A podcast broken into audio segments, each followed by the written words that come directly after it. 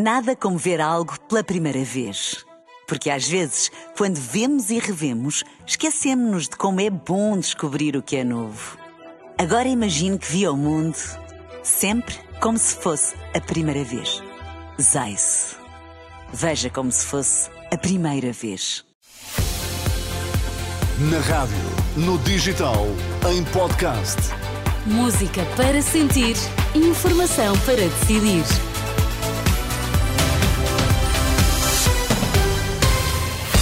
Olá, Sérgio Costa. Bom dia. Bom dia. Hoje, terça-feira, 7 da manhã, o que é que está em destaque? Portugal tem falhas na integridade política, o combate à corrupção não avança, conclusões do Índice de Percepção da Corrupção. Comissão Nacional de Eleições manifesta preocupação com desinformação e poder das redes sociais. No Desporto, a noite foi de golos. Ontem, João Fonseca, bom dia. É verdade, Inês. Bom dia. Sporting e Benfica recuperam trauma da taça da Liga com goleadas no campeonato. Estão agora 10 graus em Lisboa, estão 11 no Porto, estão já 14 em Faro. São as notícias das 7. Está na Renascença. Edição de Sérgio Costa. A abrir a indicação de que foi concedida tolerância de ponto para os trabalhadores do Estado no dia 13 de fevereiro, terça-feira de Carnaval, é o que consta de um despacho do Governo, agora divulgado, da tolerância de ponto. No dia 13 de fevereiro, excetuam-se os serviços e organismos que, por razões de interesse público, devem manter-se em funcionamento naquele período, em termos a definir pelo membro do Governo competente, é o que se pode ler no despacho assinado por António Costa. Portugal continua a não avançar no combate à corrupção corrupção e tem falhas ao nível da integridade na política. São conclusões do Índice de Percepção da Corrupção. A tabela elaborada pela Transparência Internacional coloca Portugal no 34º lugar entre 180 países um lugar abaixo do índice de 2022. José Pedro Frazão. Portugal registra 61 pontos, menos um do que no ano passado, regressando à fasquia de 2020, o valor mais baixo dos últimos 12 anos. O relatório coloca Portugal como um dos países europeus em que se registram falhas ao nível da integridade na política. Para a Transparência Internacional, a crise em que Portugal mergulhou depois da demissão de António Costa na sequência da Operação Influencer é um exemplo de como os escândalos de integridade política persistem.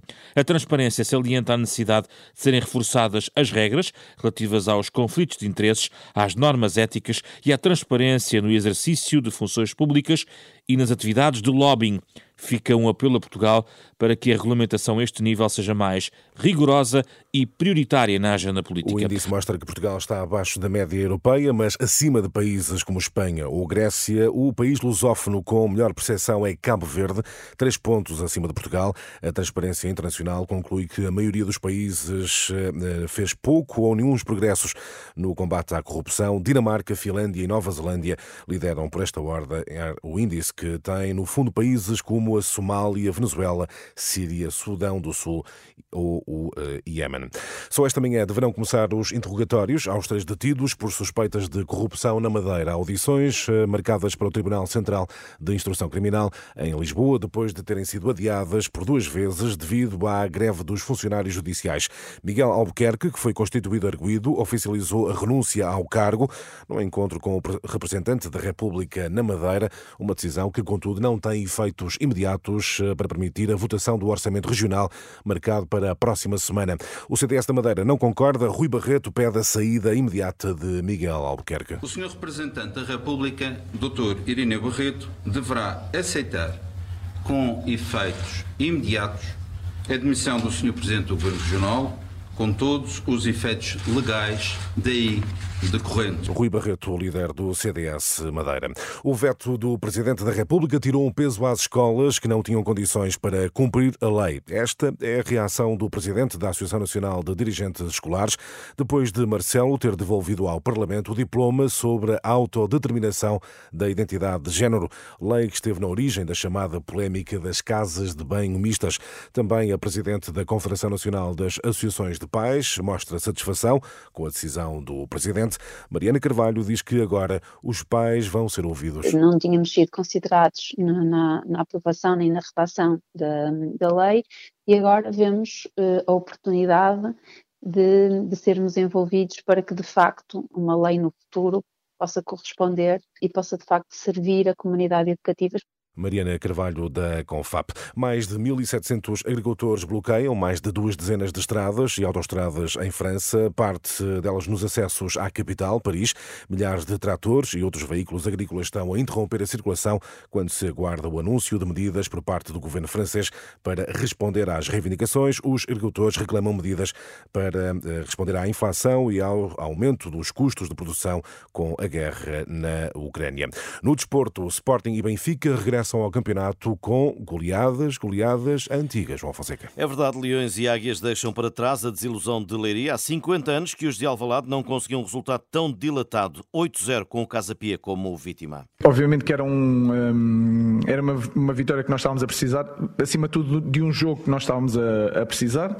Lembrar também que só vale 3 pontos um, neste, neste caso e mantemos a nossa posição. O realismo de Ruben Amorim contrastando com o desalento do treinador dos Gansos, Pedro Moreira. Eu assumo as responsabilidades enquanto treinador daquilo, daquilo que aconteceu, mas também espero assumir uh, aquilo que for o desempenho da equipa no próximo jogo, porque, porque certamente vamos querer dar uma imagem diferente e mostrar algo de, algo de diferente para lutar por três pontos no jogo contra o Boa Vista na próxima semana. Na Reboleira o Benfica entrou a perder, mas recompôs-se, venceu por 4 a 1, jogando contra 10 a partir dos 72 minutos. Roger Schmidt gostou da reação. Creio que conseguimos resolver bem o jogo. Marcámos 4 golos. O início foi difícil, mas no final os jogadores estiveram bem. Benfica, segundo classificado, a um ponto do Sporting, que prossegue na liderança do campeonato. João Fonseca e as notícias do desporto. E Sérgio, a caminho das legislativas de, de março, fazemos a pergunta: quais são as principais preocupações da Comissão Nacional de Eleições? A desinformação e o cada vez maior peso das redes sociais é um, são problemas graves que preocupam a Comissão Nacional de Eleições, preocupações expressas pelo porta-voz da CNE. Em seis meses, a Comissão tem de garantir a realização de três atos eleitorais. Em entrevista à Renascença, Fernando Anastácio assegura estar atento ao fenómeno. A CNE está muito atenta a esse, esse problema. Esse é um, é um problema, é um problema, uma realidade, está aí. Hoje até com a inteligência artificial fazem-se coisas do ponto de vista da manipulação tremendas.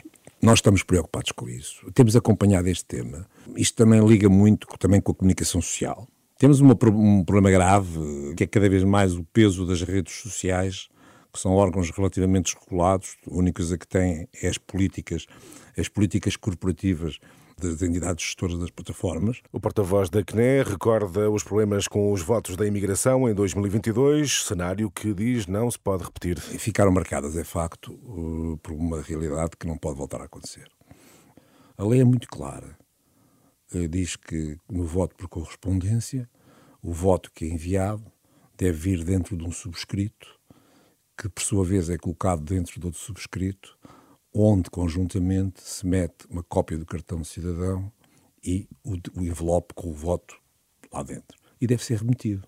Fernando Anastácio, porta-voz da Comissão Nacional de Eleições, há em declarações a Cristina Nascimento, entrevista para ler em rr.pt. E aqui uma informação também uh, importante. Uh, imaginemos que vocês querem viajar na Sim, altura das eleições. Ah, Muito bem, quem quiser votar sempre. antecipadamente deve inscrever-se entre 25 e 29 de fevereiro. É o que esclarece a CNE, ou seja, é possível o voto antecipado. Imagina uhum. que vocês têm assim, um fim de semana planeado para o dia das eleições, 10 de março, enfim, podem votar uma semana antes. Não tenho, por acaso, até porque tenho deveres nesse fim de semana, uh, mas ainda não teria falava com uma amiga que não vai cá estar Sim. por causa dos Oscars, imaginem ah, bem. Não. Ah, ah, boa, okay. Imagina, chiquíssimo razão. razão. mas estava preocupada com isso. E agora já lhe vou dizer, pode, entre pode. 25 e 29 de fevereiro, inscrever-se no, no, site da CNE, não é? Exatamente. Muito, Muito ok. Bem. Já agora, a CNE é a Comissão Nacional de Eleições. Eleições Ou o Corpo tudo. Nacional de Escutas também. Também pode ser, mas não é o caso. Até já, Até Sérgio, já. 7 horas 8 minutos. Vamos contar-lhe como está o trânsito já. Nada como ver algo pela primeira vez. Porque às vezes, quando vemos e revemos, esquecemos-nos de como é bom descobrir o que é novo. Agora imagine que viu o mundo sempre como se fosse a primeira vez. Zais. Veja como se fosse a primeira vez.